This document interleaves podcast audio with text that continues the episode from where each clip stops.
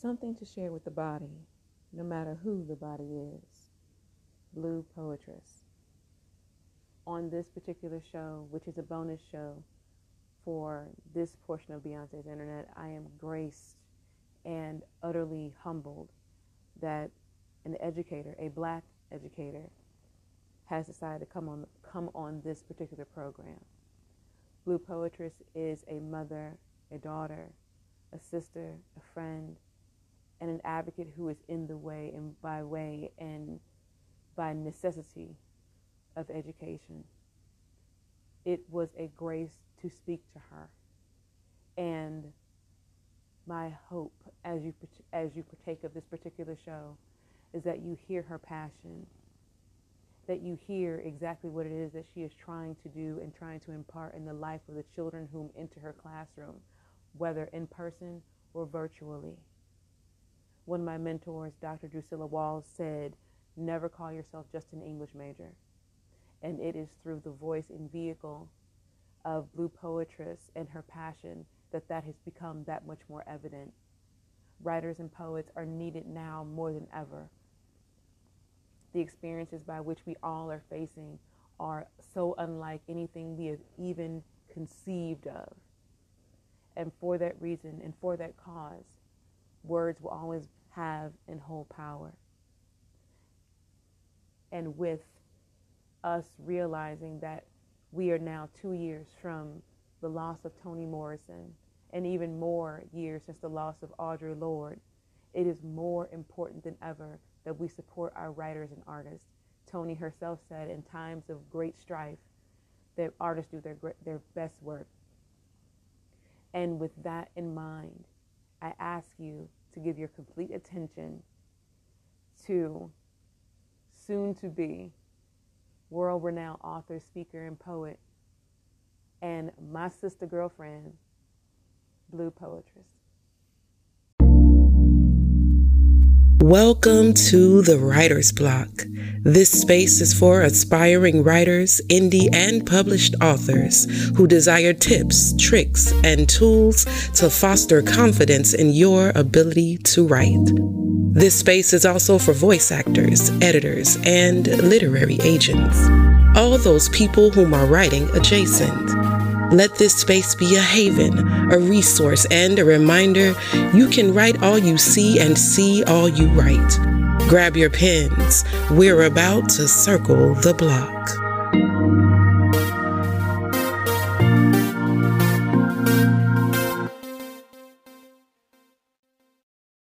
Hello. Good afternoon, Blue Poetess. It is so great to have you on the show. How are you? I'm well. How about yourself? It is always, uh, you know, it's always a beautiful day here on the Writer's Block, no matter what is going on.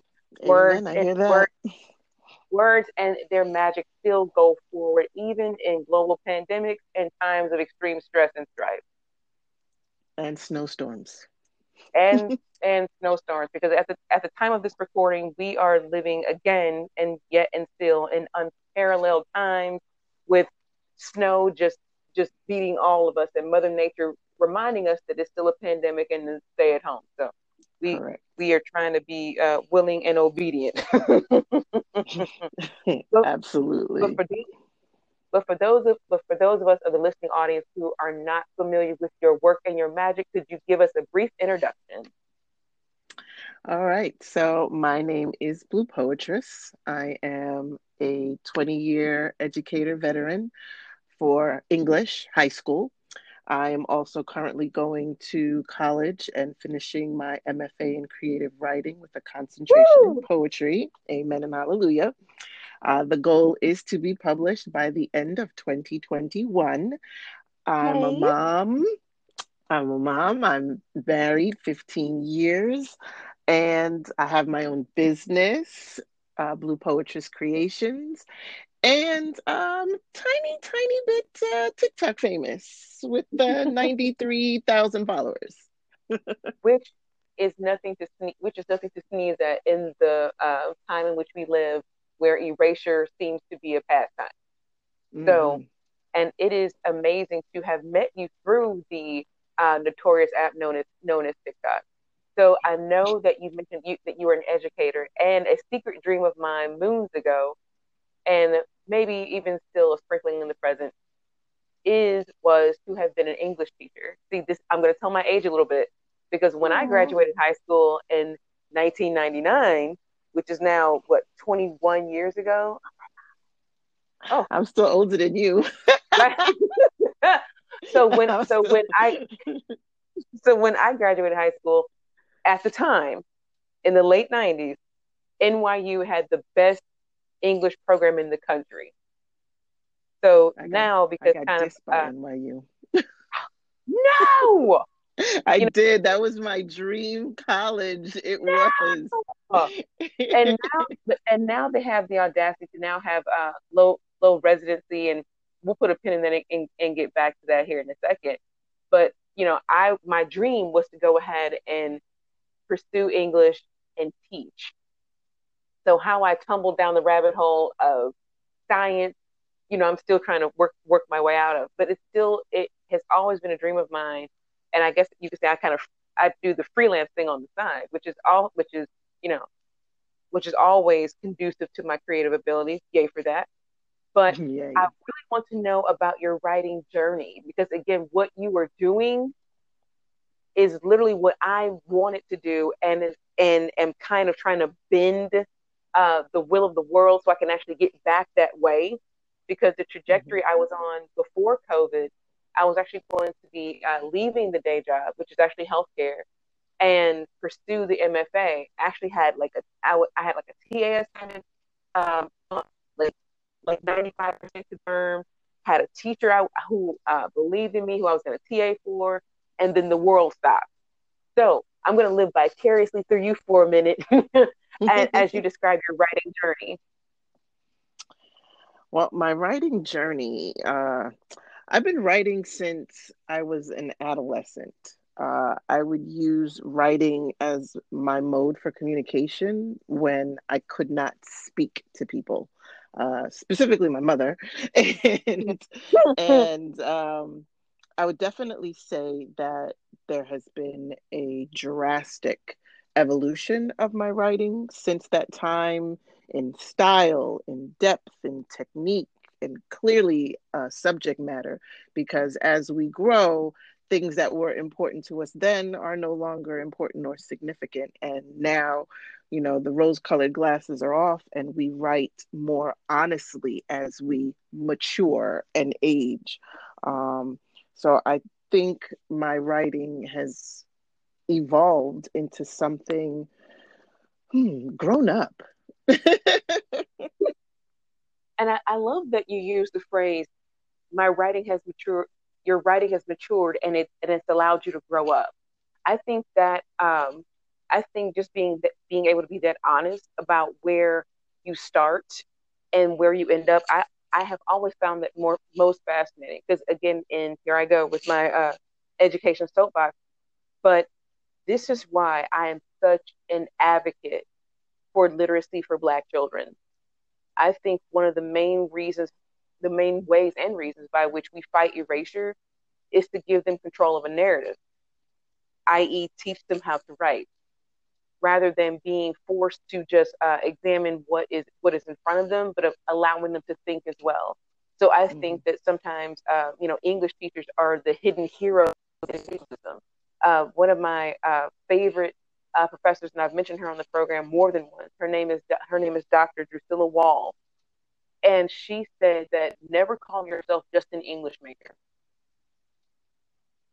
She said you are never just an English major when she said that, it was almost as if, you know, had been lifted from me. Because again, there, you know, we have you have people, oh, have people that um,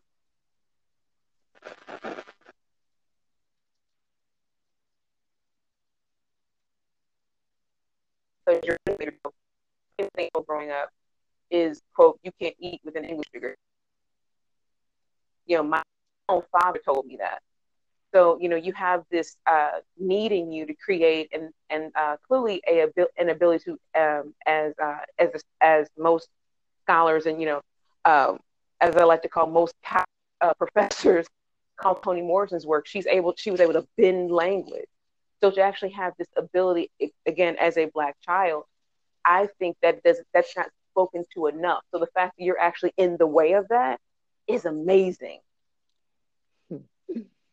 It, it is, I, and I think that also I think that uh, also that you know creative writing in, again in that in that ability teaching a child or or an adult in some cases the ability and giving them the courage to bend to bend their reality to say, okay, look, these rose-colored glasses are making my eyes itch. What is really going on? Let me take these off and really see what I'm if I'm really seeing what I'm looking at.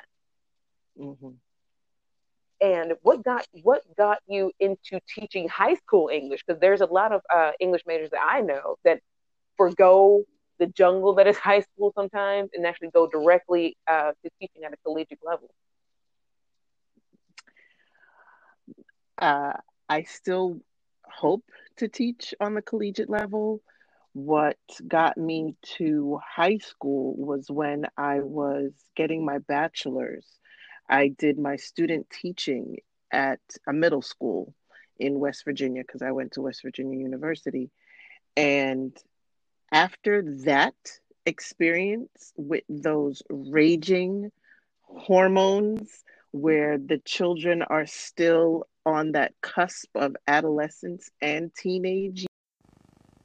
I do apologize for the small break in audio here, but now that I have your attention, it is a good idea for me to go ahead and remind you to follow Blue Poetress on all her social media.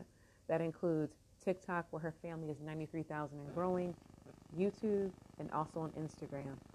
And also, she is on Clubhouse, where her particular clubhouse is Oxtail and Champagne when Pens Speak, which she hosts every Tuesday at 7 p.m. Eastern Standard Time. Back to the show. Hello. I'm sorry, Blue Poet Poetress. There, That's there okay. was all kind, all kind of interference and dead spots and all, all matter of uh, as my as my uh pastor would say, all matter of evil present. So we had so, but we but we go forward. And before Amen. we but before we were interrupted, you were describing just how you had gotten into teaching high school English. You said you were doing student teaching. Yes. So I was doing my, my undergraduate uh, bachelor's degree at West Virginia University, and my student teaching was at a middle school. And it was at that moment I knew I could not handle that age group.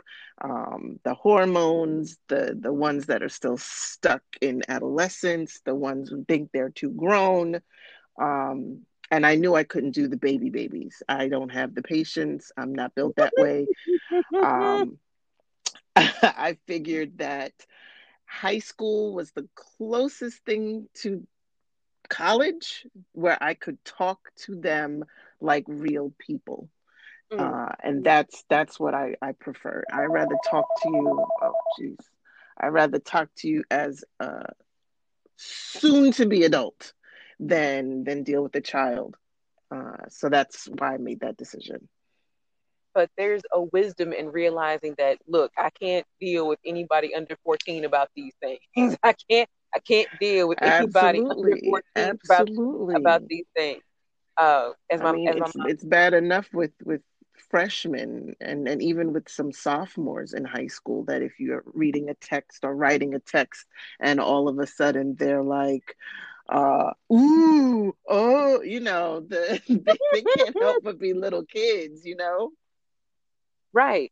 And best thing about being an english teacher i personally think the best thing about an english teacher is just, just this is just in my opinion and this is me still having some you know, some uh, fog on my rose colored glasses is you literally get to introduce work to children and to young adults who may not even know this person even existed prior to, you know, entering into your classroom. So you're kind of you're kind of um, on a on a consistent archaeological dig through through books, which is all automatically amazing.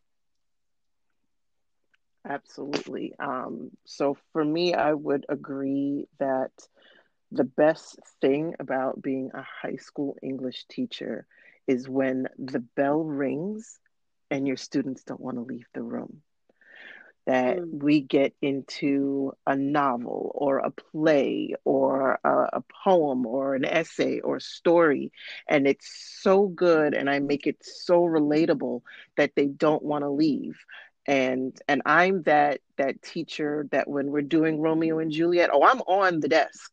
I am juliet you know we just did we just did fences virtually and i was rose oh. okay hello somebody oh. and oh my. my students when the period was over it was like but miss can we please keep going please um, that it's that joy when your students or or anybody when you're reading if you're on stage and what you're doing or what you're saying touches someone and they think differently by the time you're done with them that's how I feel as an English teacher. That's the joy that I get. That kid that walks into my class on the first day and it's like, I hate English. I can't stand English. I've never liked English. and then by June, it's like, oh my God, Miss, you're my favorite teacher ever. I love English. This is the best subject. you know, or or that quiet student that quiet mm. student that all of a sudden wait a minute are you are you acting right now? Like are you making me cry right now? Like and then they come back years later and thank me. That's i think i think teachers and i want to say teachers and doctors are are mm-hmm. one of the few fields that people come back to and say thanks for what you did like no. I've had I've had a student who and I call him uh he's my Asian son.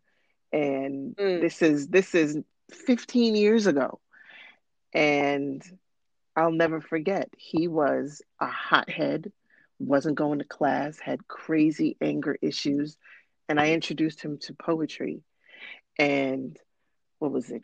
2 months ago, he and we've been in contact over the years and 2 mm-hmm. months mm-hmm. ago he sent me uh, an email and he was like hey hey mom uh, i just want to let you know that i'm flying to california to start working on my own show like what like That's awesome. I was like, don't forget your your, your black mama over here. Remember when we went through? Remember when we went through? Remember we went through these lines and stanzas, stanzas in free form. Remember that? Remember? Yes, yes, yes. yes.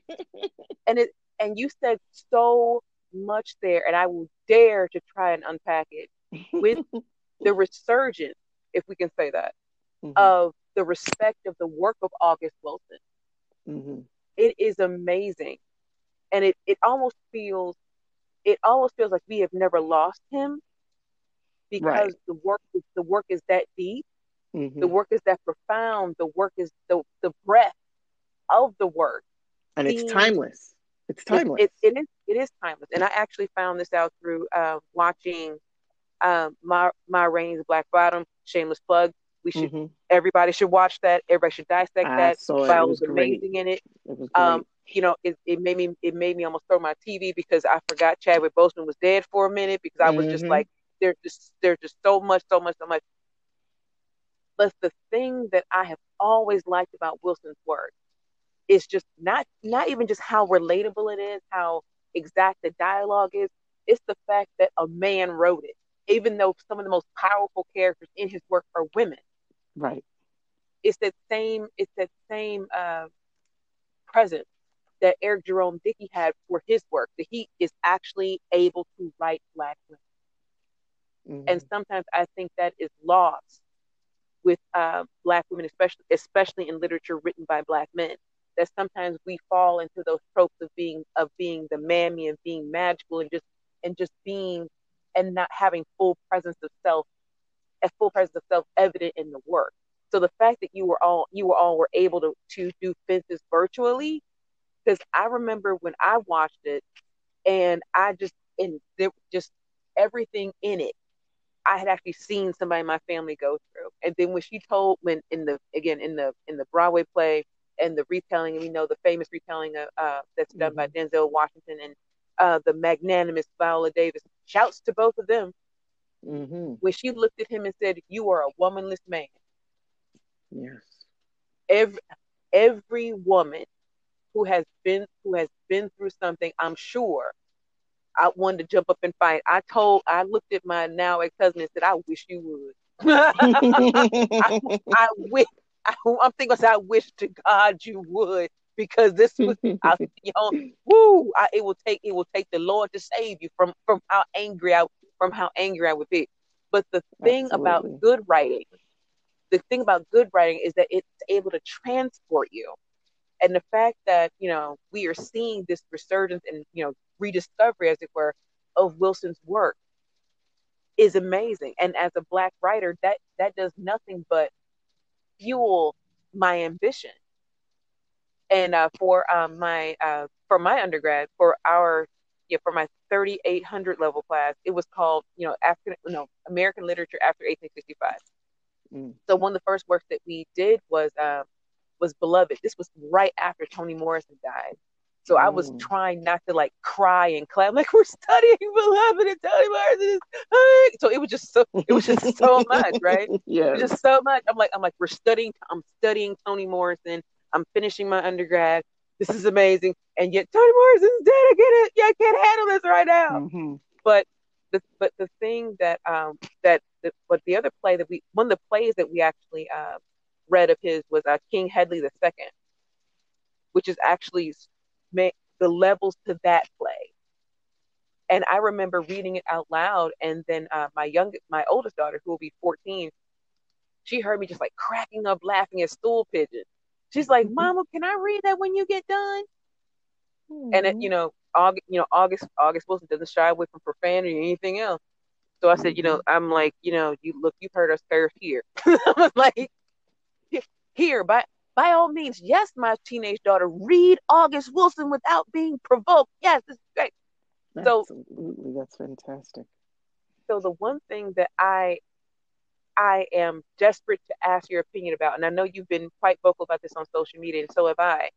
We know that the depiction of African American people in animation has a long and sordid history. If we can just use the word sordid. And I know one if that's the that's the close that's the closest thing to out almost profanity that I could use on this on this particular show. But one of the things that drew me to follow you on social media was just your your not your knowledge base and your passion about it. And I know that you've gotten some backlash about, you know, oh, you know, with poetry, you're just you're just, you know, you're you're making a mountain out of a molehill, you know, it's not that big of a Mhm. thing. But when I saw when I saw this particular TikTok video, when you set the cup down, I'm like, oh, this is about to be good. so for those of Mhm. us who hadn't, those of us who have not seen that particular TikTok video, and again, all this will be in all your social media will be in the show notes. Could you explain where your passion came from? So we watched the new um, Disney Pixar movie, and everyone was so excited. And I can't downplay the fact that, yes, was it an improvement?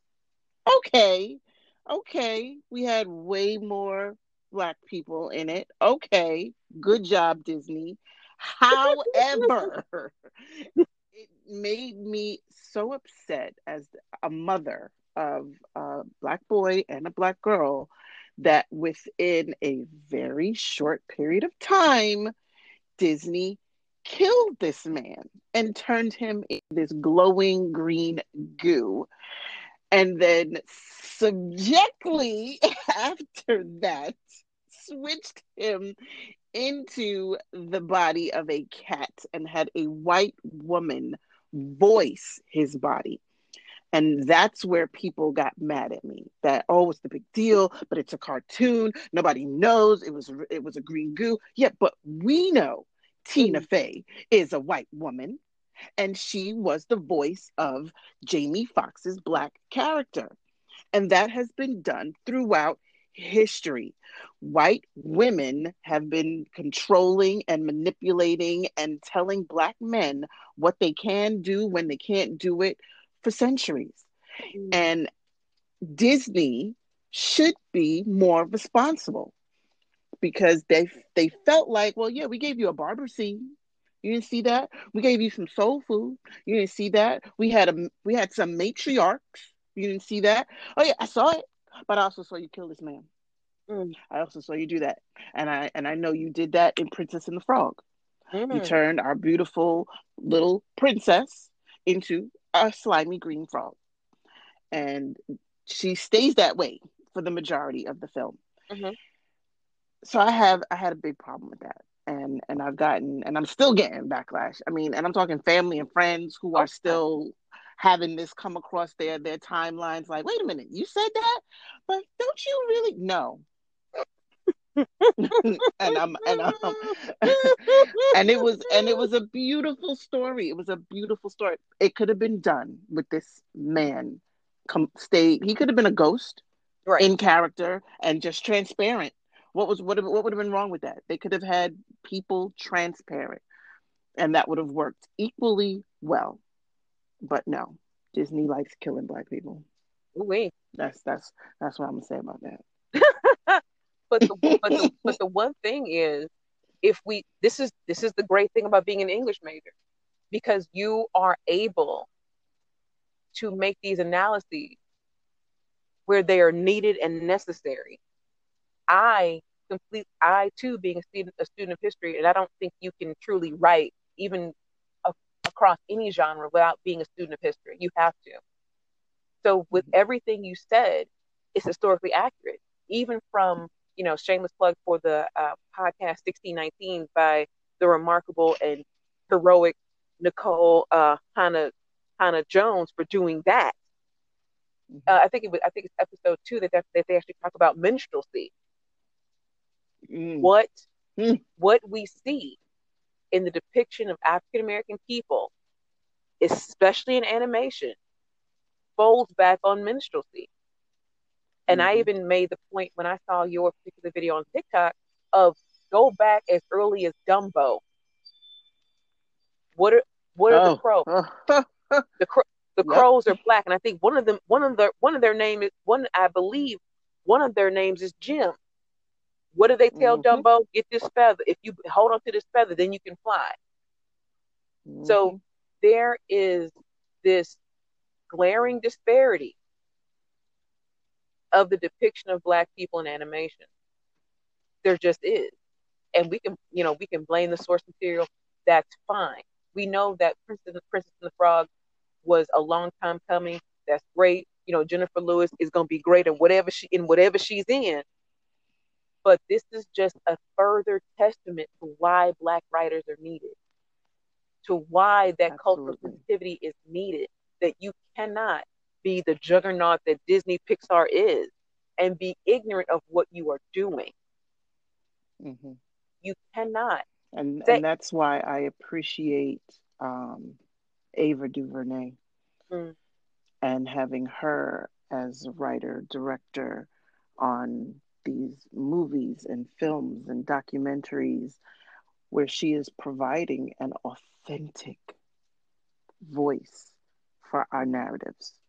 And I think it is critical, especially now where everything is blackety black, black, black, mm-hmm. and people are now trying to come over to the dark side, um, that we get more Ava DuVernays in those writing rooms, telling the story the accurate way with our voices. You know, there's so many discrepancies. Another show, which which I loved, which I loved, was Friends, but mm. Friends, which was in New York, and it was how had, many seasons before um what's his name had preach, a black girlfriend? Preach it. Uh, Ross. How a, many Ross, seasons? Ross right, and Joey one, had a, had black girls on the show. It's right. It was almost the end of the show. Exactly. Almost but they were in a coffee house, a coffee house in Manhattan, and you telling me there was not one black person sitting in that? Come on. But the but the lynch. Sex in the City, same thing. Oh Sex oh in the City. Mm-hmm. Mm-hmm. Also New York based. Where the black people at? We just we can need you need to make that a shirt, man. Where the black people at? Mm. You know, ha, ha, ha, hashtag uh hashtag fighting era- fighting erasure in media You can have that. you can have that one for free. Says I will. I want five of them. I, I want five. Of them. but the but but you draw an excellent point. This is why I do the work that I do, and I'm passionate about that because you you cannot. And again, I, this goes off of uh, what I heard Walter Mosley say. He said, if you as you as a minority person are not in the are not in the literature are not in the literature, if you're not in the fiction, you don't exist. And if your characters don't, you know, if you don't exist, your characters can't exist. And when he said that portion, you know, the author of 53 books who who has made his living off, you know, strong black male, sometimes problematic characters. The fact that he said that, I'm like, you know what? Okay, yes, you know, the, you know, he he mm-hmm. gets he gets it, he understands it, and he understands why black writers are needed. So, you know, for all the success of Soul, that's great. You know, Phylicia Rashad was in it. You know, Angela Day, Angela Bassett was in it. This is great. This is marvelous. On the heels of Black, this is this is all amazing. Yet, more needs to be we done. still got more work to do. More exactly. Work needs to be done. More work needs to be done. And there is a actually did many I actually did a mini series last year about uh, you know the impact of hip hop and how hip hop is still poetry. It's still it's still poetry. It's still a ballad. It's still lyrics put to music. That's still poetry. Mm-hmm. So you, you so you can't you can't get around the fact that we as a people are artistic by nature. This is kind of this is kind of what we do. And we understand now that we're you know we understand that America is cap is capitalist driven. They wash the blood off the money. They don't money has money has no particular elite allegiance allegiance. It just only has scales and numbers attached to it. But the my passion, and I believe yours too, comes from, but where are the storytellers who look like me?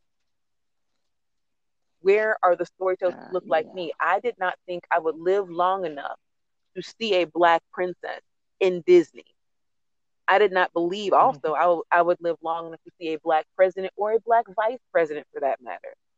So the fact that, you know, I. I you know, being born in 1981 and my mother being born 31 years before that, having lived living in this current time, it's only it's only a bigger a bigger drive to continue to create, to continue to make space where there was no space, to be visible amongst the mm-hmm. invisible. You know, and you know it also goes back to I'm sure that you're familiar with this the the, uh, the Langston Hughes quote that says you know uh, Negroes docile, sweet, and kind beware the day they change their mind. So, hmm. so you know, you ha- we have to be cognizant as, as Black writers of the space, the, the space and the power and the authority that we carry when we go into places. You know, you can. It was it's the uh, activist and writer Feminista Jones. She's amazing. Who said that the, the ideal activist is actually a black woman because she can speak on what it's like to be to be black and also what it is to be a woman. She can advocate in, in, in any space. So imagine yeah. so to attach writer to that. Oh, that means we're part of the Avengers now because we have all kind of all kind of superpowers. we have all kind of superpowers. So what do you what do you do in your classroom to to continue the righteous good work of fighting erasure? Because I know that there are some things that quote unquote certain school districts want you to teach, they have to know about.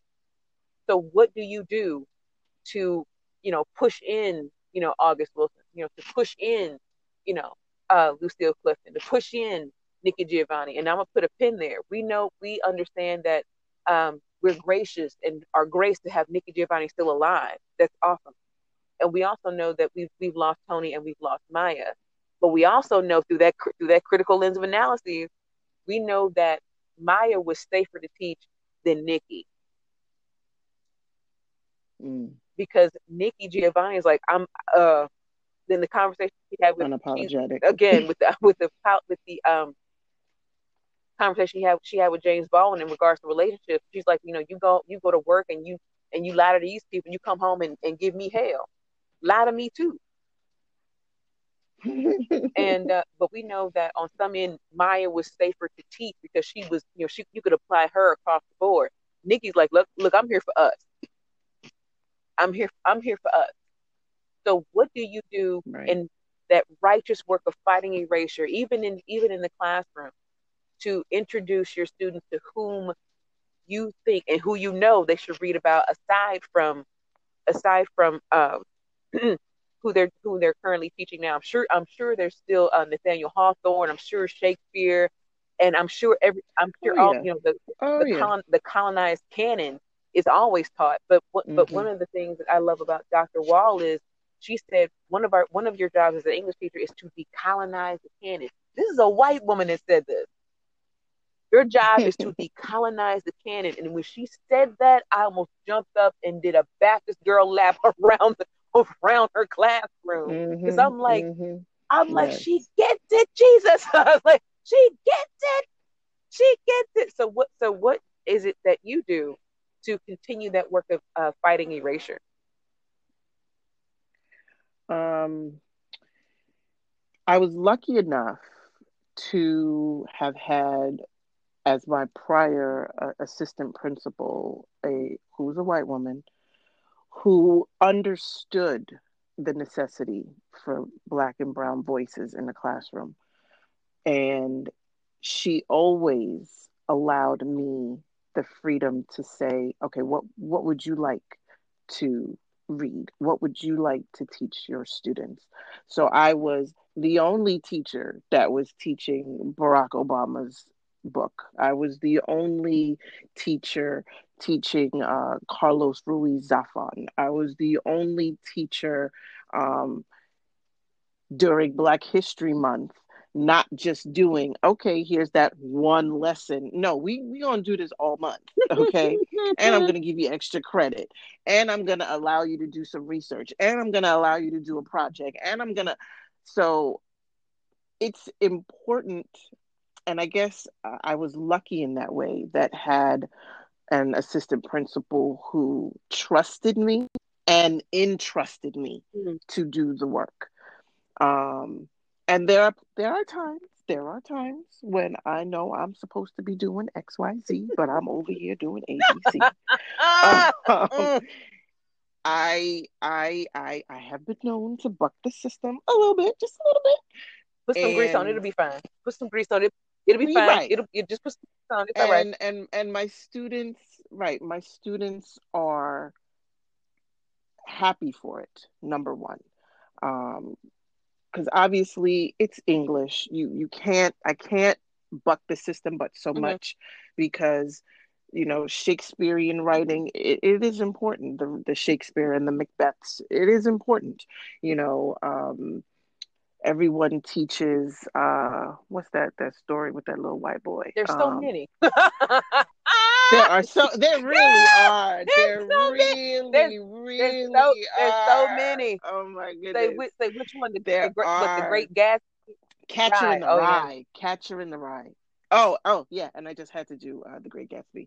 Um, that's so funny. I had I'm doing that right now for my seniors senior thesis, but I feel like even though I push a little bit in my class, I am also the advisor for the Gateway program at my school, which is a specialized program for high achieving minority students. In my program, oh, there's no hold on. In my program, I I am pushing I am pushing my um my students, my African American, my Latino, my brown, my babies to be their best selves at all times. At all times. My students dress for success because I am tired of my staff members and and other people when they see brown children, they assume that they're stupid Ooh. or that they're in mm. gangs. And I've been doing my program for 10 years in the same school for 10 years. And I still have colleagues when it is time for recommendations that will send me the bottom of the barrel. Well, I just thought you were taking all black kids. Mm. No, I'm taking kids with 85 averages or higher. Why are you sending me a truant? Ooh. why are you sending me a truant? Um, so I have in both the classroom and my program a very high level of expectations. Um, a few years ago, I had a student create a poster, and it still hangs in my classroom, even though my classroom is closed. I only accept the exceptional when the exceptional are exceptional. Mm. Okay. Um, and it's a poster that hangs in my room. I don't accept mediocrity, and it offends me.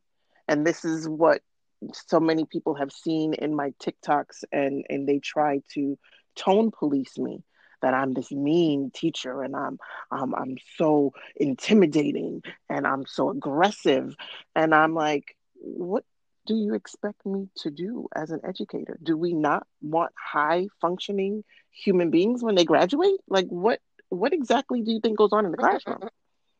Like I'm not I'm not teaching tomorrow's idiots. I'm not teaching tomorrow's ignorant. My job is to make sure that when they leave my room, they're better for it. That they will be decent human beings, number one. But number two, they will have something positive to add to the society whether they're going to be doctors, lawyers, writers, journalists, um, uh, you name it, engineers. This year, I had my first female engineer going to school on a full scholarship.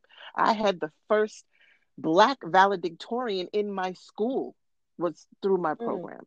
So I don't play, and and it and it bothers me when people are just well, why are why do you force your students to participate? Well, why shouldn't I? why, why shouldn't I? Speaking and writing is part of any Right. class, whether it's math or science, you're doing equations, you still got to raise your hand and answer. We need to know that the knowledge that we are important to you that you're getting, you're grasping, you're understanding, you're taking it all in and are able to, at the very least, regurgitate it back to At me. the very least. and at the very least and and that's why even though yes here's this curriculum yes you have to do this i make it my job to incorporate creative writing and poetry because and especially now during quarantine and covid and anxiety and depression and death that these kids need an Mhm. outlet they need to get those feelings, those thoughts, those insecurities out. Get it out on paper. Um, it's it's so important. And with my participation, it's like I want to hear you. I'm I'm happy when I hear you. I'm I'm that teacher that that is singing and dancing and jumping up and down and and complimenting and encouraging. When I find out a kid has a talent, oh forget it. forget it. If you if you expose your gift in my class, oh oh we doing something about it. Or you're an artist? Okay, um, so and so, I'm gonna need you to take her upstairs to the third floor so you can introduce her to Mrs. So and so who has an art program. Oh, wait, you love writing and research? Okay, I'm gonna need you to go downstairs in the basement and go see uh, Mr. So and so and and get her onto the, the student yearbook. Like teachers, we have to encourage our students with what they are gifted at, not just what their parents want them to be gifted at, which can always be two totally different things. Um, and it's it's always shocking to me. Uh, I've had and I have a, a handful of not even a handful. My my babies are they stay my babies forever. But some of my graduates, and they remind me of this every time they come to visit. They share this story with their undergrad siblings hmm. in the program, and there was this time where I'm in the room, and it was a couple of my my girls and my boys, and these were the upper echelon of my program. I'm talking about my president, my vice president. They all had GPAs over 97, right? The highest one in the room had like a 102 point GPA. I'm sitting at my desk and they're just talking amongst themselves. And they started talking about, well, I don't, they were talking about college because they were, they were seniors. And I don't know if I can get into to Harvard. I don't know if I should Mm. apply to Yale. I don't think I'm good enough for Princeton. And I'm listening and when they retell it, they said they said, "Miss, this was the first time you cursed Oh, us." And I was enraged. I was crying and I was cursing and I was angry and I was like, what is going on here? I said, and I started listing all of their achievements. And, and I mean, individually, you've done this internship and you have this uh, award for, for attending this. You've done this. You've met this. You have this GPA. You have, th- what do you mean? You don't think you should even apply? What? My heart hurt so badly. They had no confidence in Mhm. themselves. And then I took it as an affront to me because I'm like, what am I doing mm-hmm. wrong? You guys are in this program as high achieving students and you still don't think you're good enough? That is what's missing in our education system. Not just stats and assessments and tests and scores. Students need to feel valued and heard and accepted. Ooh. I get I get I get I get choked up every time I think about that that time. But from what you just said, from the and we'll get back to the to the program that you that you created here in a minute. But this is why this is what um, I call the righteous work of writing or the justice of writing. The justice of writing says that I have the authority to tell my story wherever I am, no matter who I am. I have the authority to say, "This happened to me. I feel this way." I have I have control of my thought to the point that I can express it on paper. The one thing that I find even now raising black children in, in public school is that there is this steady drumbeat of we d- we don't need anybody to rock the boat. We need we need just to do do this, do this, thus and so, and keep going. That's all we need. And the fact that you, as an hmm. educator, not just a teacher, because because sometimes those are to- two totally different things, but you you as an educator have taken it upon yourself, which is the earmark of a great teacher, to say, look, this is the issue. This is a problem. This is how I could fix that. You know, much like, you know, uh, the almost sainted Jane Elliott. She came up she came up with Mhm. this brown-eyed, blue-eyed experiment after the assassination of Martin King Jr. Mhm. And she's been doing this work forever. Jane is in her 80s now Mhm. with no sign of stopping, whom Mhm. has taken whom Nope. has taken this experience, this experiment with this group of white children to show them the insanity that is racism and taken that and applied it to whomever will let her in the door. The great thing about what you are doing is it is no different than what you would find at any other quote unquote elite school, where they gear their gear their student their student population towards success at a collegiate level. Everything that you are asking them to do is no different than a professor would ask them to do. And to give and to have them have a safe harbor of a of an educator who says, look, you know what? I'm only going to take this is the criteria. I need X, Y, and Z. And because you were that plugged into your student to your student body to say, okay, you know what? I know um I know Alicia is really good at creative writing. Okay, you know what? Y'all want to do a play? We we're not we're gonna do we're not gonna do Shakespeare. We're gonna we're gonna we're gonna do King Hedley the second. And we're gonna have, you know, Ramon who can draw, we're gonna have him do the backdrop. We're we're going to we're going to demonstrate that all these children here are not just gonna pass through. They're going to get something as they go. They're going to get something as they go. And that is essential for any minority child in public school to know that you are seen, you are heard, and you are validated. And one of the best ways to do that is to give them control over over their own story.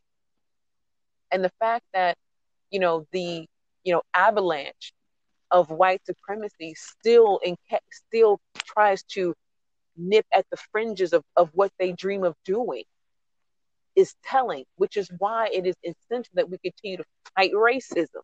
The fact that, you know, you have, you know, a group of children who have said, I, I want to be in this program with Miss and this is great and you know this is this is dope she speaks to my visions and dreams and you know i'm excited when i come to class. I've learned i've learned so much. And then to be confronted with i still don't feel good enough.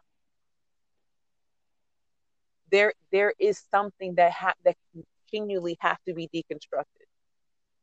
And i my fervent belief is that the way those things are deconstructed is if that you write them down that they're not floating around in your head that you you can actually see what is bothering you. Mm-hmm. you can physically see what is bothering you like why do you think you can't apply to harvard mm-hmm. why do you think you can't go to yale mm-hmm. you know aside from money because that'll always that'll always be an issue but why you know, oh, so yeah. why, you know, so why don't you think that you can't that you can that you can't go? So again, I, my fervent belief has always been if you can get it, if you can get it out of your head, that then we can tackle it. If you if it can stop messing with you in the corners of your mind, you know, drop, trying to you know kick out kick out the chair of your ambition from under you, then we can confront it. So, what actually made you start this particular program? Because me, as a, a kid that again grew up in a public school here in St. Louis, I've dreamt of programs like that. So even hearing, even hearing you say that you constructed this and the and the expectations and the criteria, and you're only taking the elite, you only take the elite who again who are taking this thing seriously because you're not going to pour out to people who don't want it because that takes away from everybody else. Mm-hmm. So the fact mm-hmm. that, and again, I was eight years old when my uh, third grade teacher, Miss Constance Kelly, whom I've referenced on the show more than once, told me, "quote You're good at this. You should keep writing." I was eight, and that less than ten words changed my entire childhood because someone saw wow. that I was good at something and validated that. Mm-hmm. And from her, again, first, I think first, second year teacher, the fact that she saw it, spoke to it, and propel that that authority, as it were, propelled me forward.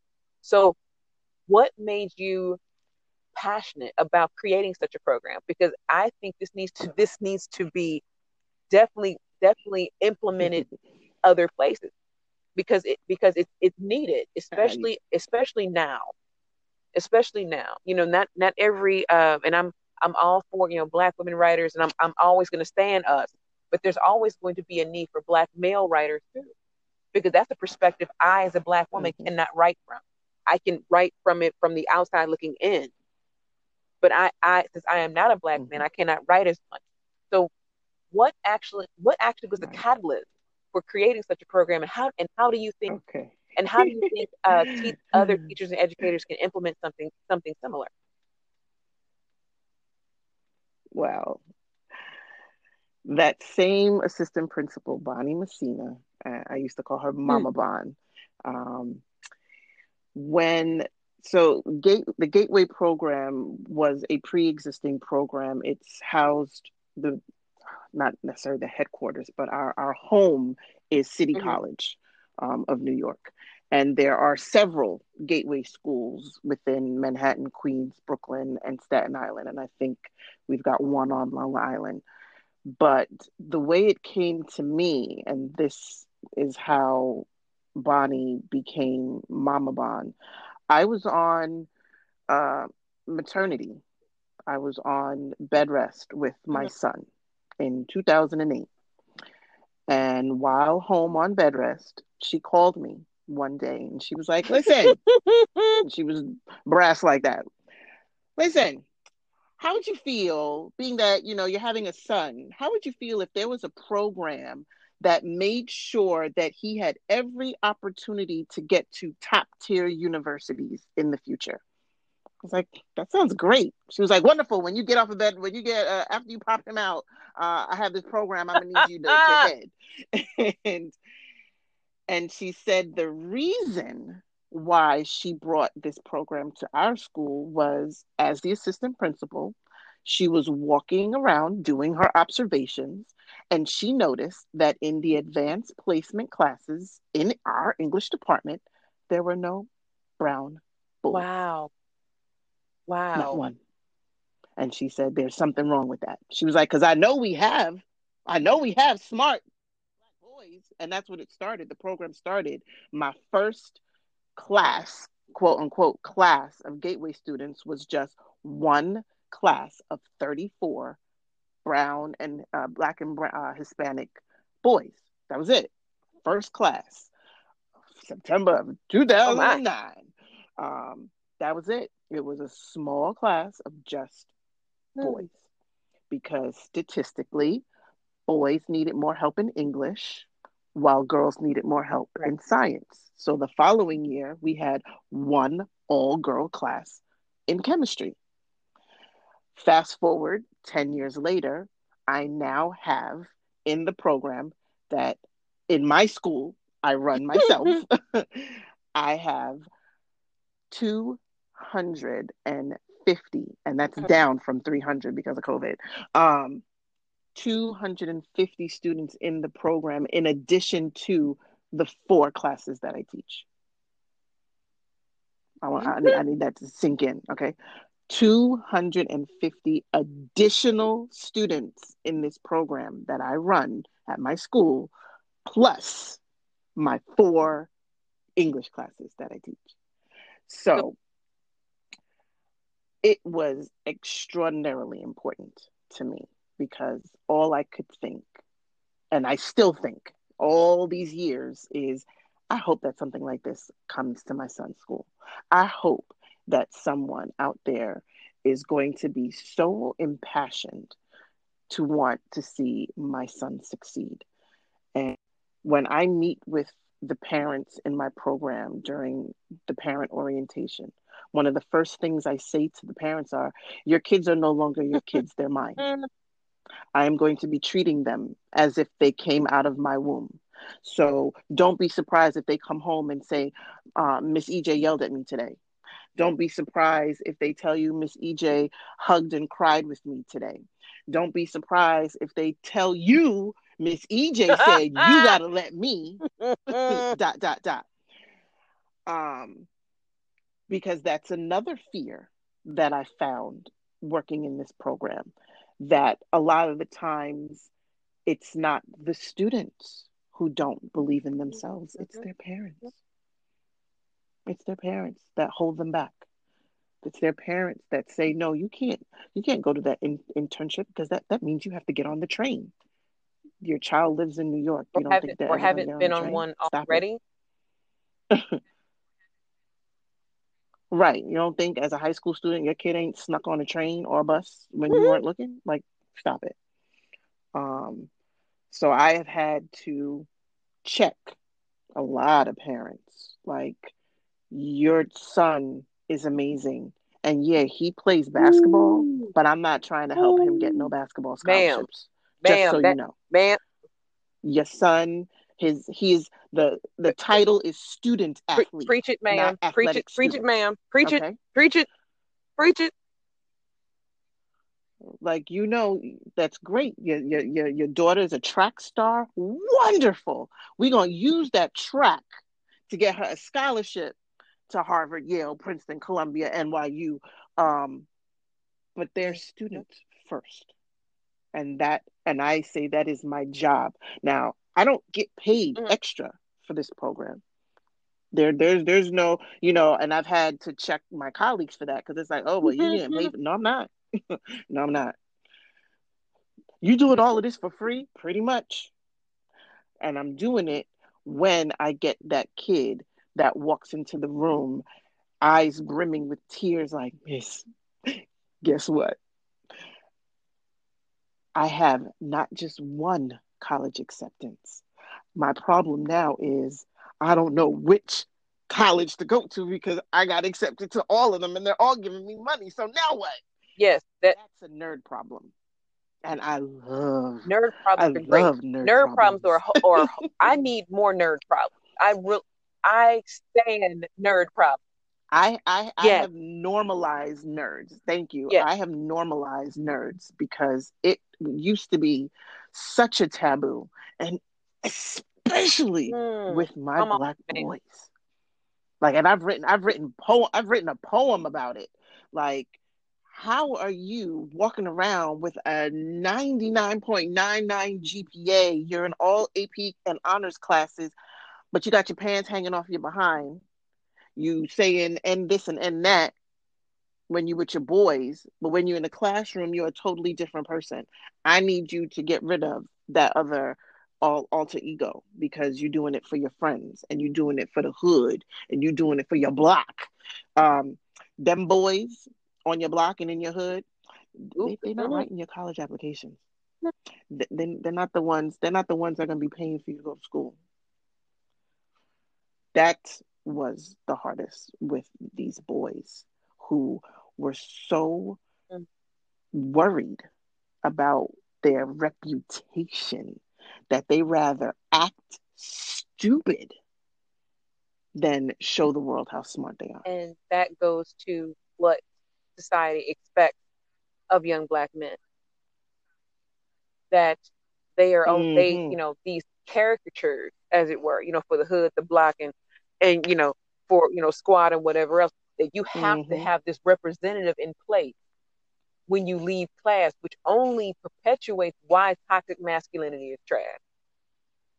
Which is, you know, the, the, the thing that we've seen on social media now Mhm. for the last, what, three or four days is how, you know, and the, the craziest part about this is it's black men doing this. Like you have men, you have black men, the, a, a select number of them, a select class of black men, whom have seen how Russell Wilson loves his wife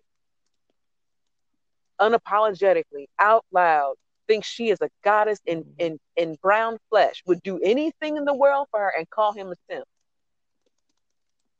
And call him a lame because you know you Mhm. how dare he be vulnerable? But the, but here we go again.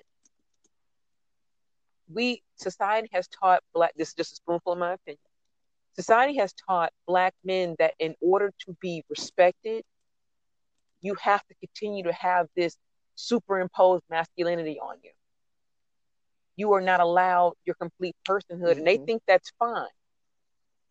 And then when they enter, you know, uh, academic relationships and pursue their education, or take that same energy, as the kids say, and try and try to pursue a romantic relationship, and then find out they're lacking, and then they want to be mad.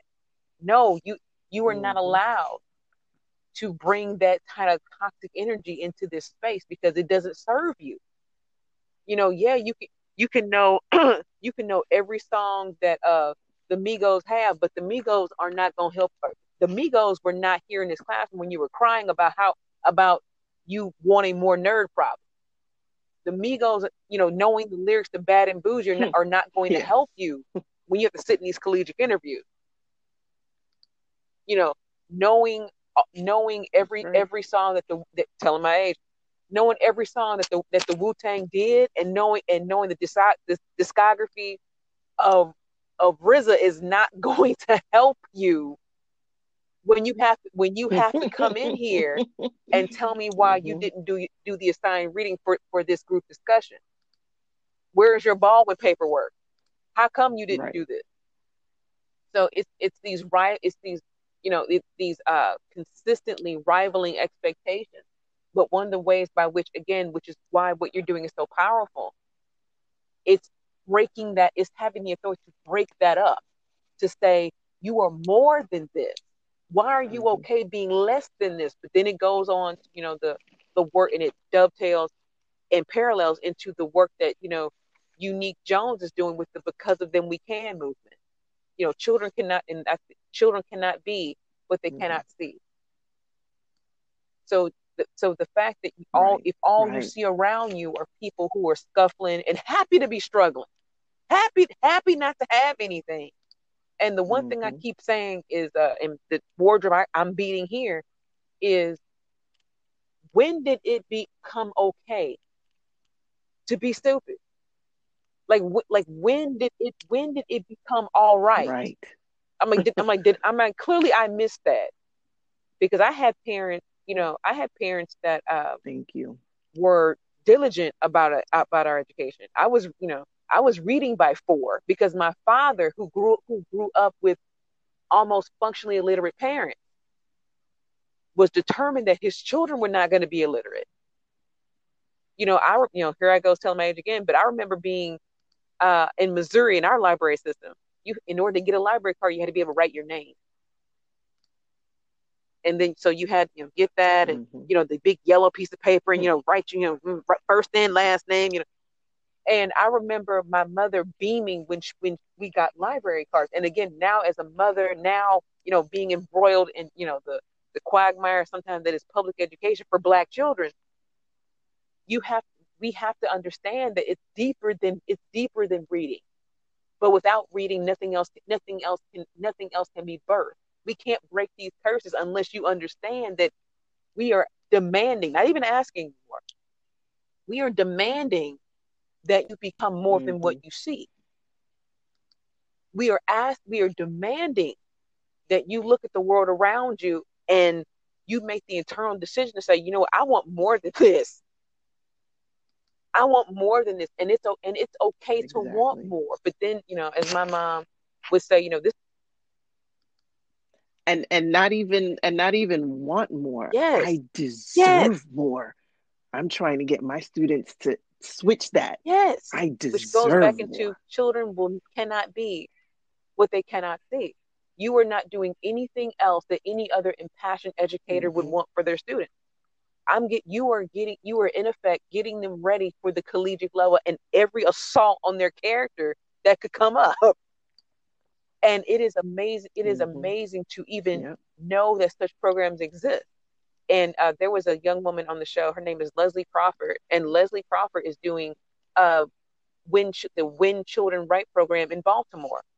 And when I found her through, you know, the vehicle of Instagram, and then when she was on the show, she was saying how the when children are able to write down what they want and tell their own story, that's powerful. And she told them that, you know, she she actually takes them step by step. These are like middle these are not not even middle school kids.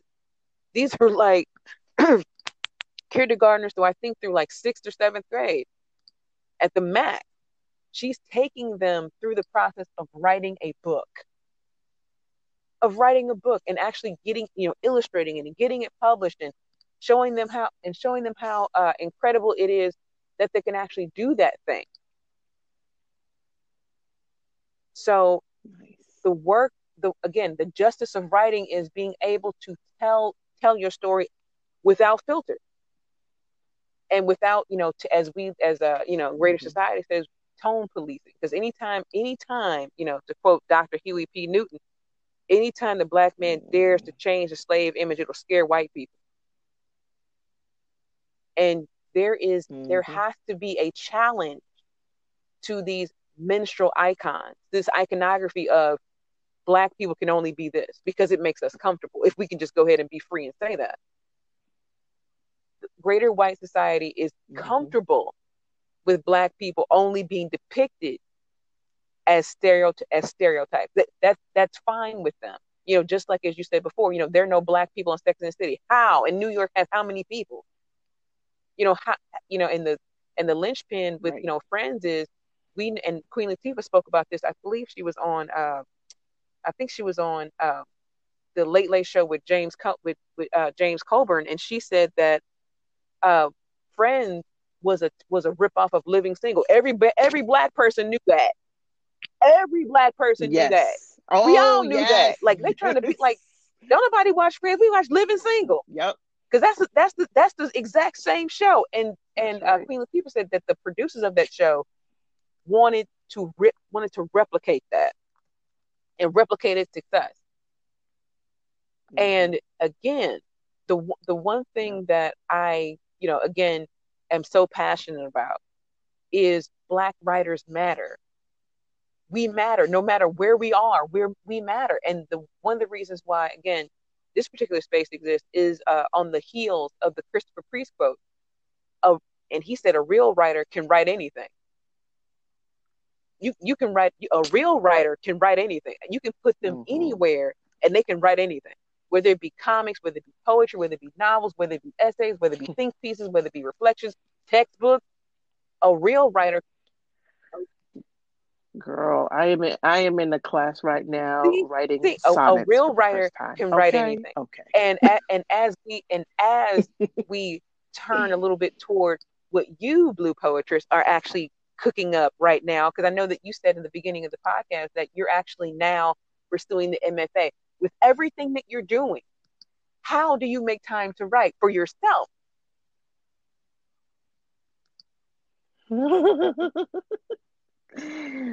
oh, how do I? Okay, so up until, well, I have to write every week because I'm in class. So I am taking two classes plus my thesis with my committee chair Mhm.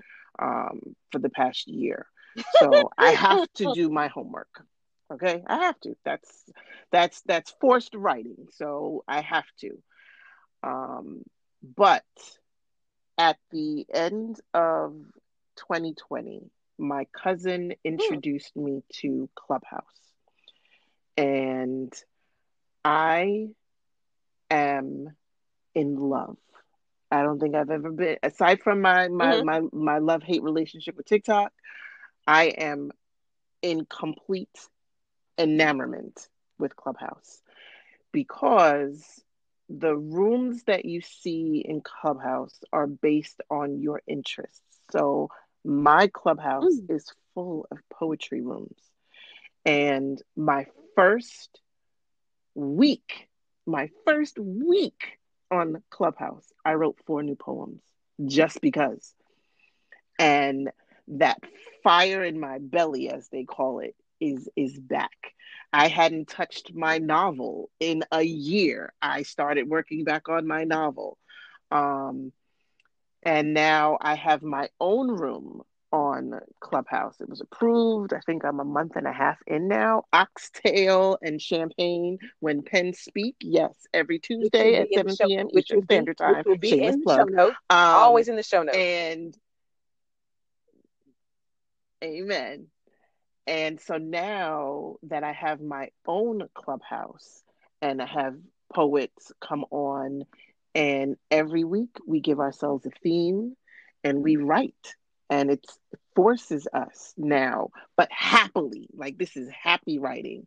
So now I am happily writing poetry again. I, I blew my committee chair away because I had sent her my thesis at the end of the semester in December and had, I don't know, 30 poems for my thesis. And when we came back this February, I was like, um, so I have additional and a- 15 you'd and a- like to send Hmm. I just I just came with a whole I got a whole chat book just yeah so so here Mm, She was like, wait a minute, wait a minute. She's like, you had enough. I was like, it's never that's what enough. that's what that's what Bell Hook said. It's Bell, Bell. Hook said no woman Um, has ever written enough. that's what Bell Hook said. Exactly. That's it.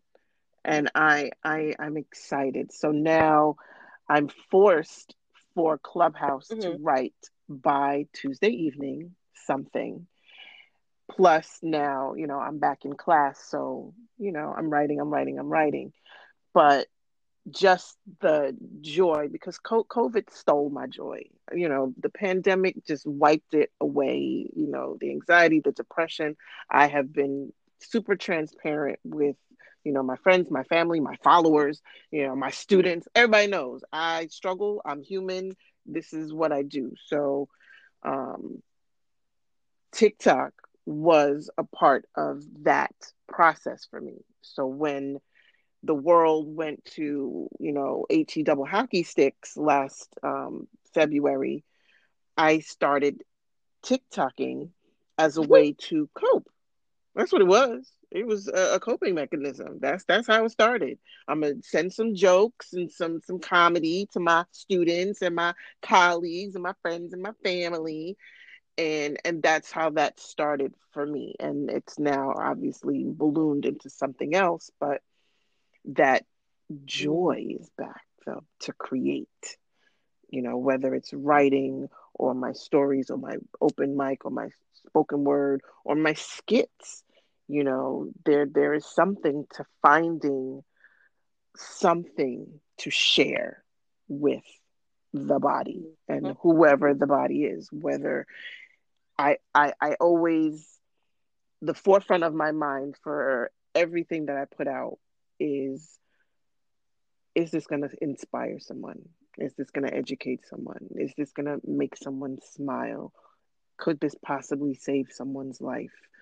Um, and that's what I do. And I'm very, very excited to finally, not even finally, because I think, mm-hmm. uh, let me rephrase that. I think as writers, we have, you know, ebbs and, and, and waves when it comes to our writing. There are times where we're in it, we love it, we're engaged, we're cranking out poem and essay and story back to back to back to back to back. And then life gets in the way. And we put it on the back burner while we try and, and regulate everything else in our lives. Um, and I know, and I've had many people reach out to me via, you know, the different social media platforms like, well, what, what advice do you have? What would you say to a writer that's stuck? That's okay. Walk away from it. Take some space. Yeah. Come back to it when you're ready.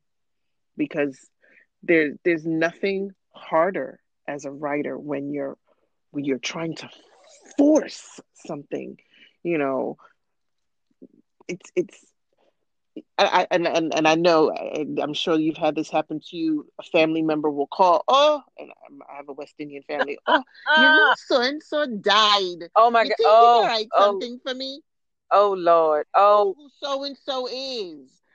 Okay, well, well, I could, I could, I could tell you a little something. You think you can put oh that in a poem for me? It's, so I can and that it at the eulogy. and that like, and that is that is and that is it.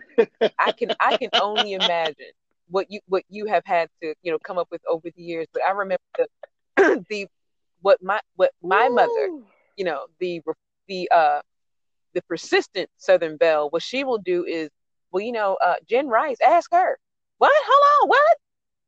Or or when or when times get mm-hmm, really difficult mm-hmm. and you mm-hmm. don't write, you know, as a as the uh, Negro poet laureate uh, Audre Lorde said, you know, there there are times where you know writers when as a writer you're not writing, and that's heartbreak because writing is like breathing.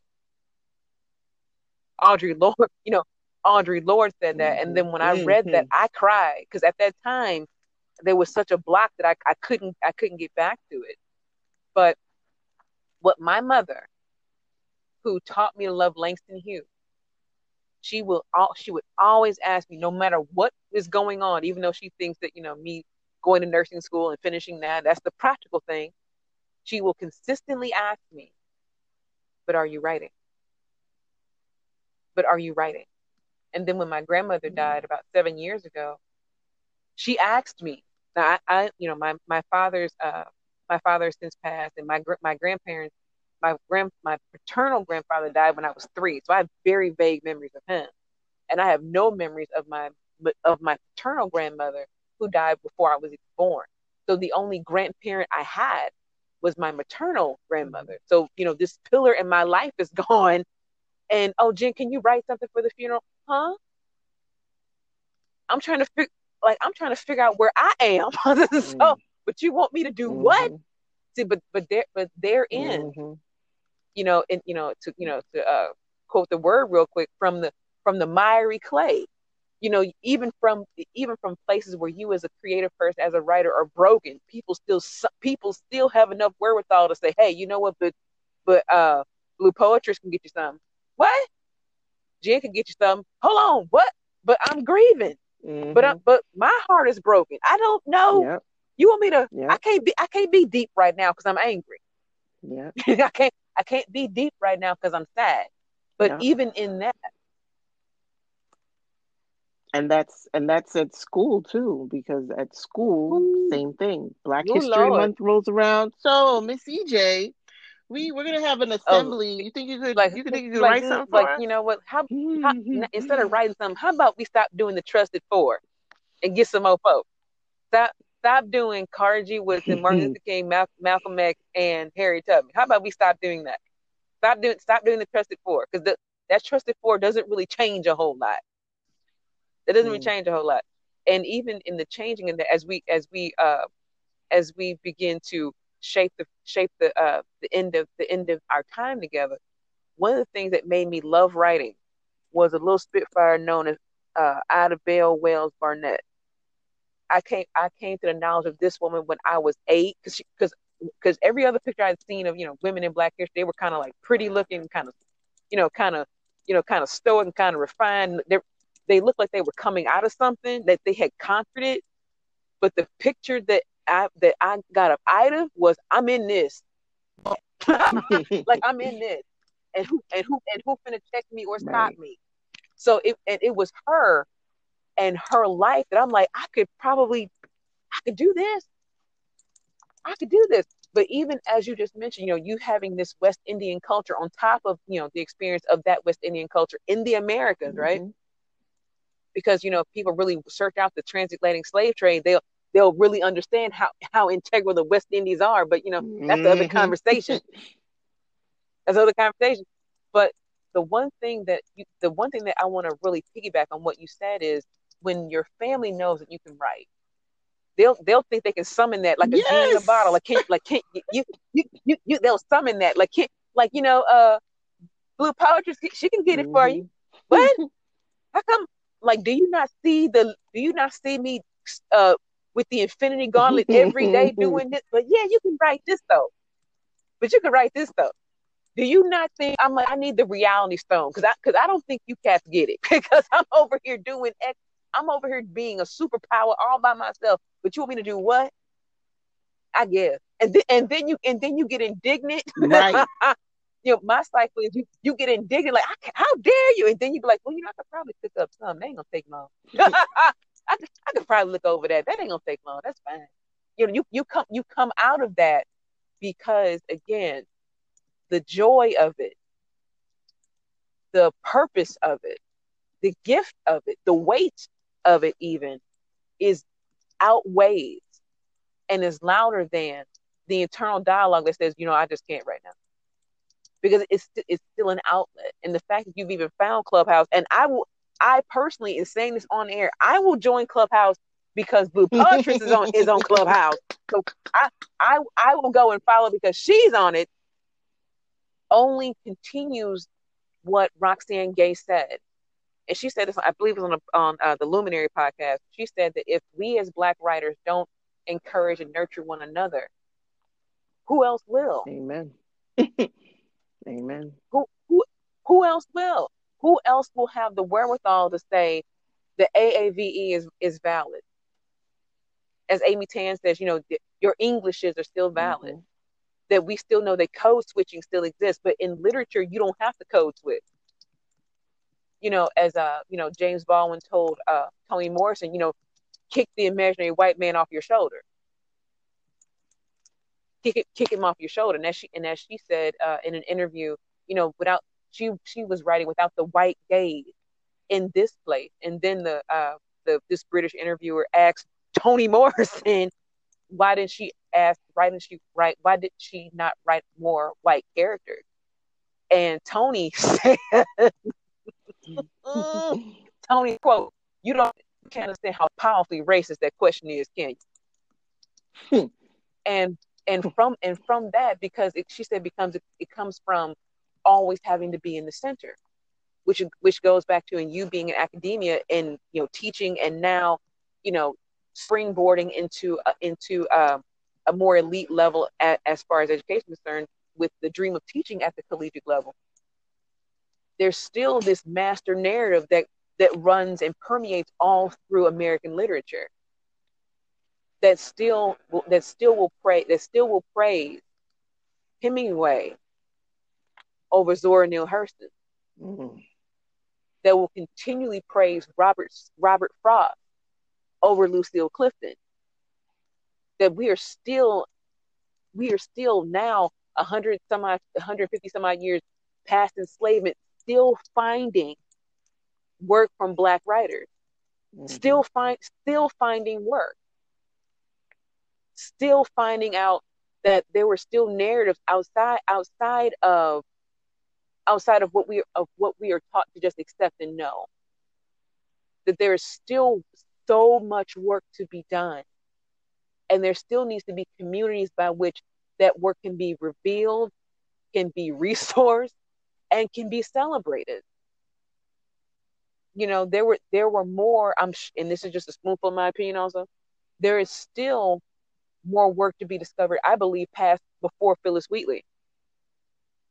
We know that quote unquote according to history she's the first african she's the first african american poet poet. She was from senegal. She had she had uh owners that taught that you know taught her to read and write and taught her and taught her uh other languages.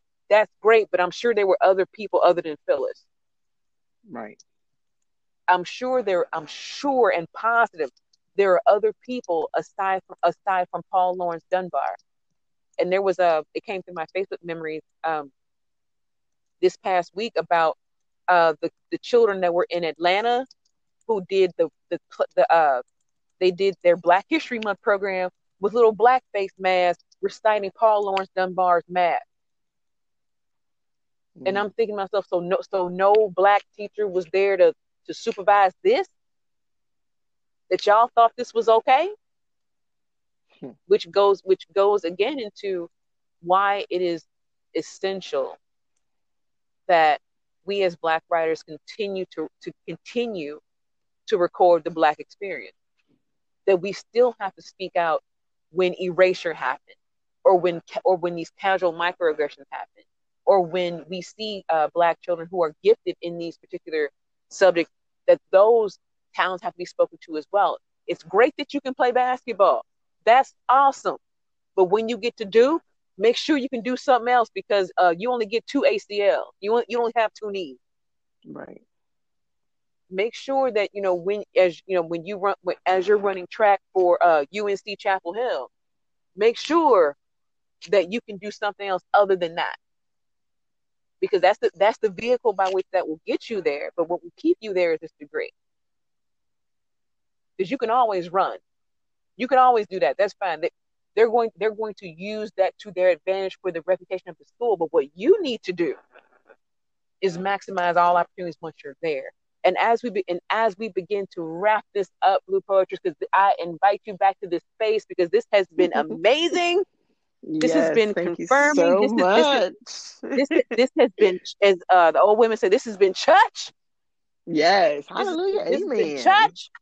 And this, and and again, I invite you back to this space and as we end i i would love to come back yay and the one thing that i as an educator as a writer as a content creator as a disruptor as a mentor as a writer as a poet who one whom is in this both student and mentorship capacity with the resurgence with the resurgence of all things written and created by black people how do you think this moment can be capitalized.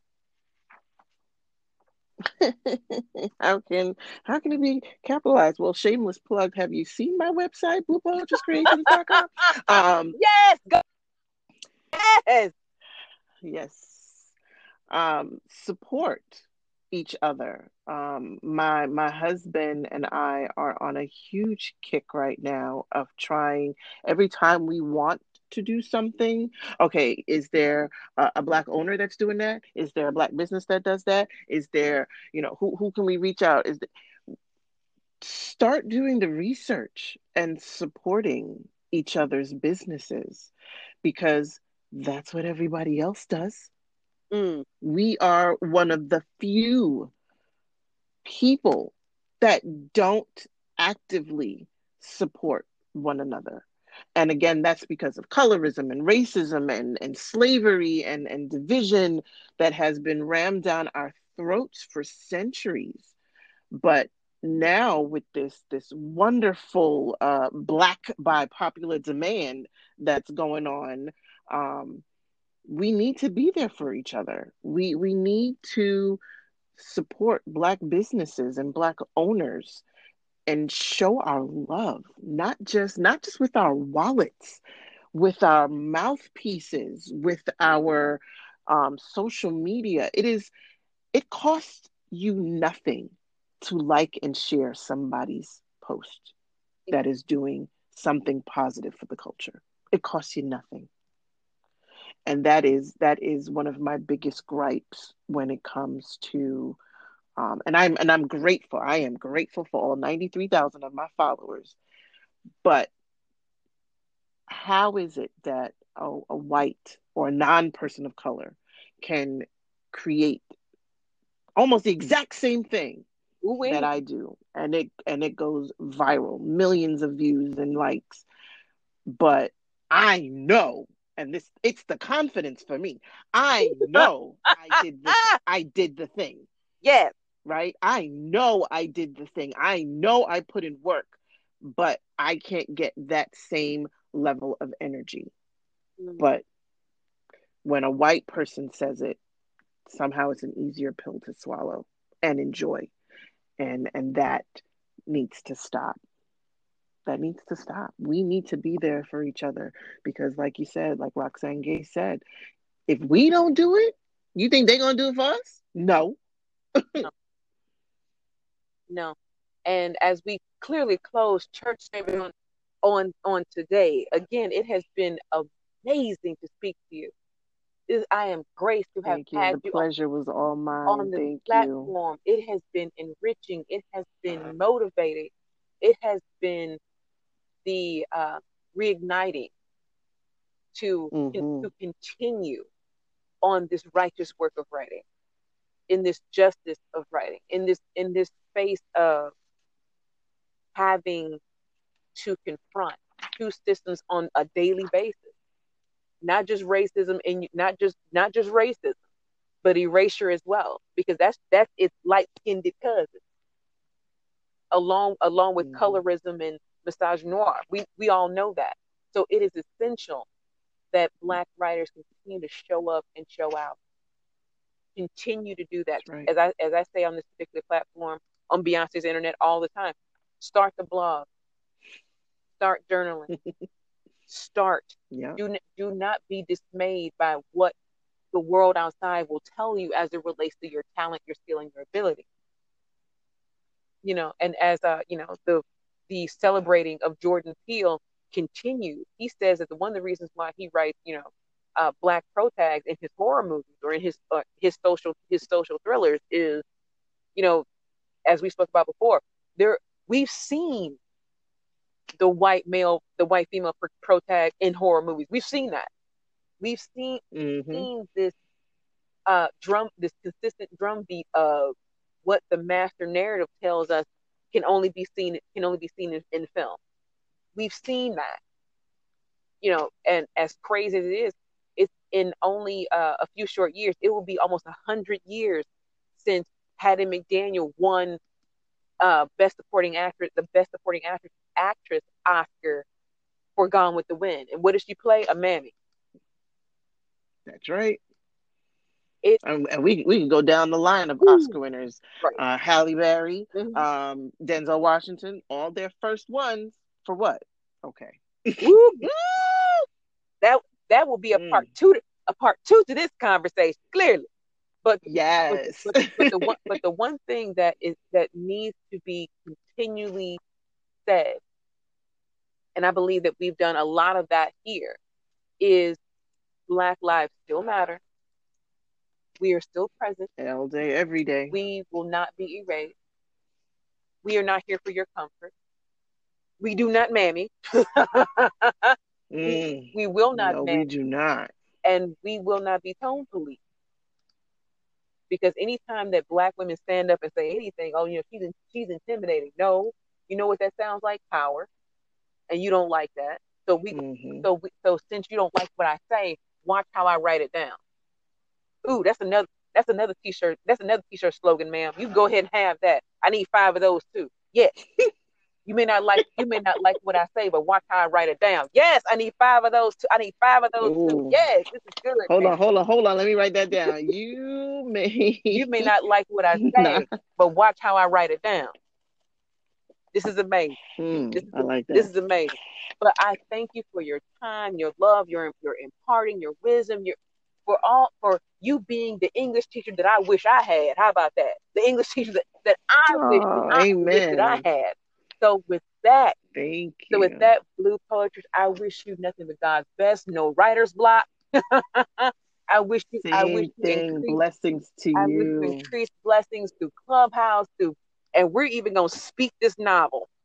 We gonna we gonna speak it. Amen. We Yes. gonna we gonna speak the novel, the chapbook, the anything else that you anything else that you need be at be at be at your be at your ready disposal. Because even the psalmist said that, that he, I have the pen of a ready writer. So with that, I bid you I bid you farewell, and I thank you, thank you, thank you. You are more than welcome to come back. Thank you, and I appreciate you as well. Come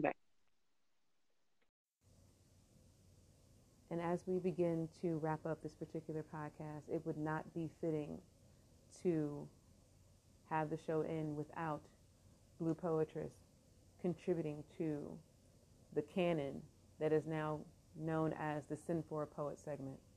For this particular work, she is doing again her own original work called Black Girl Writer's Block. I ask that you keep your chair in an upright position, and if you can holler, just say amen. And with no other time to waste, I give you Black Girl Writer's Block by, by Blue Poetress. Black Girl Writer's Block. I need to write. I need to write a poem, but the black ink in my pen refuses to allow itself to bleed on my white pages.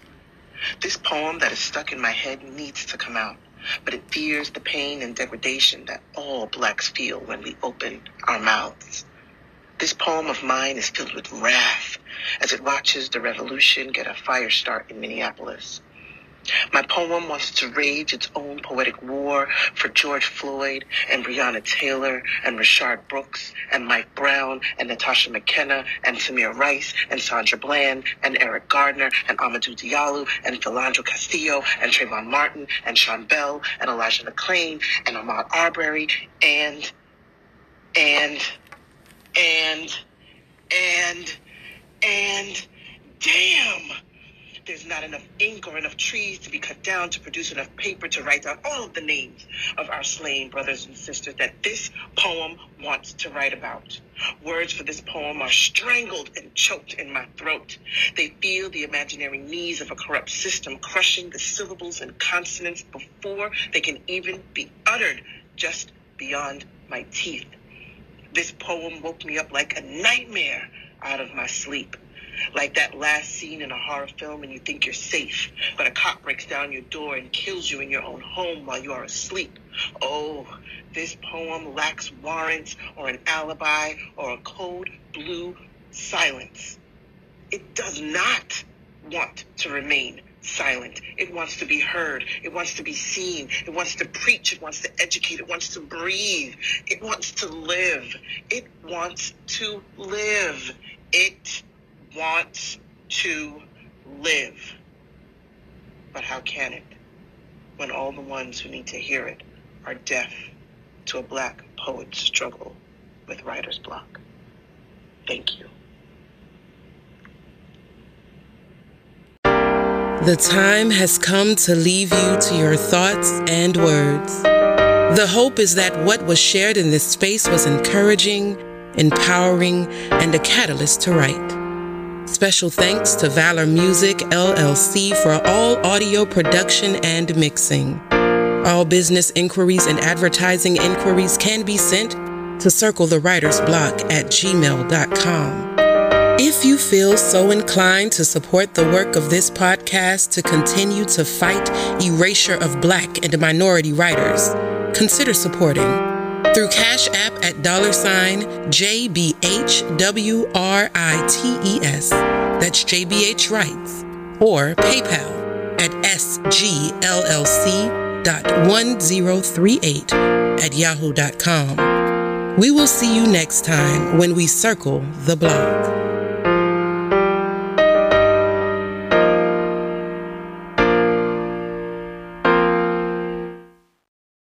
Are you having a hard time finding a black narrator?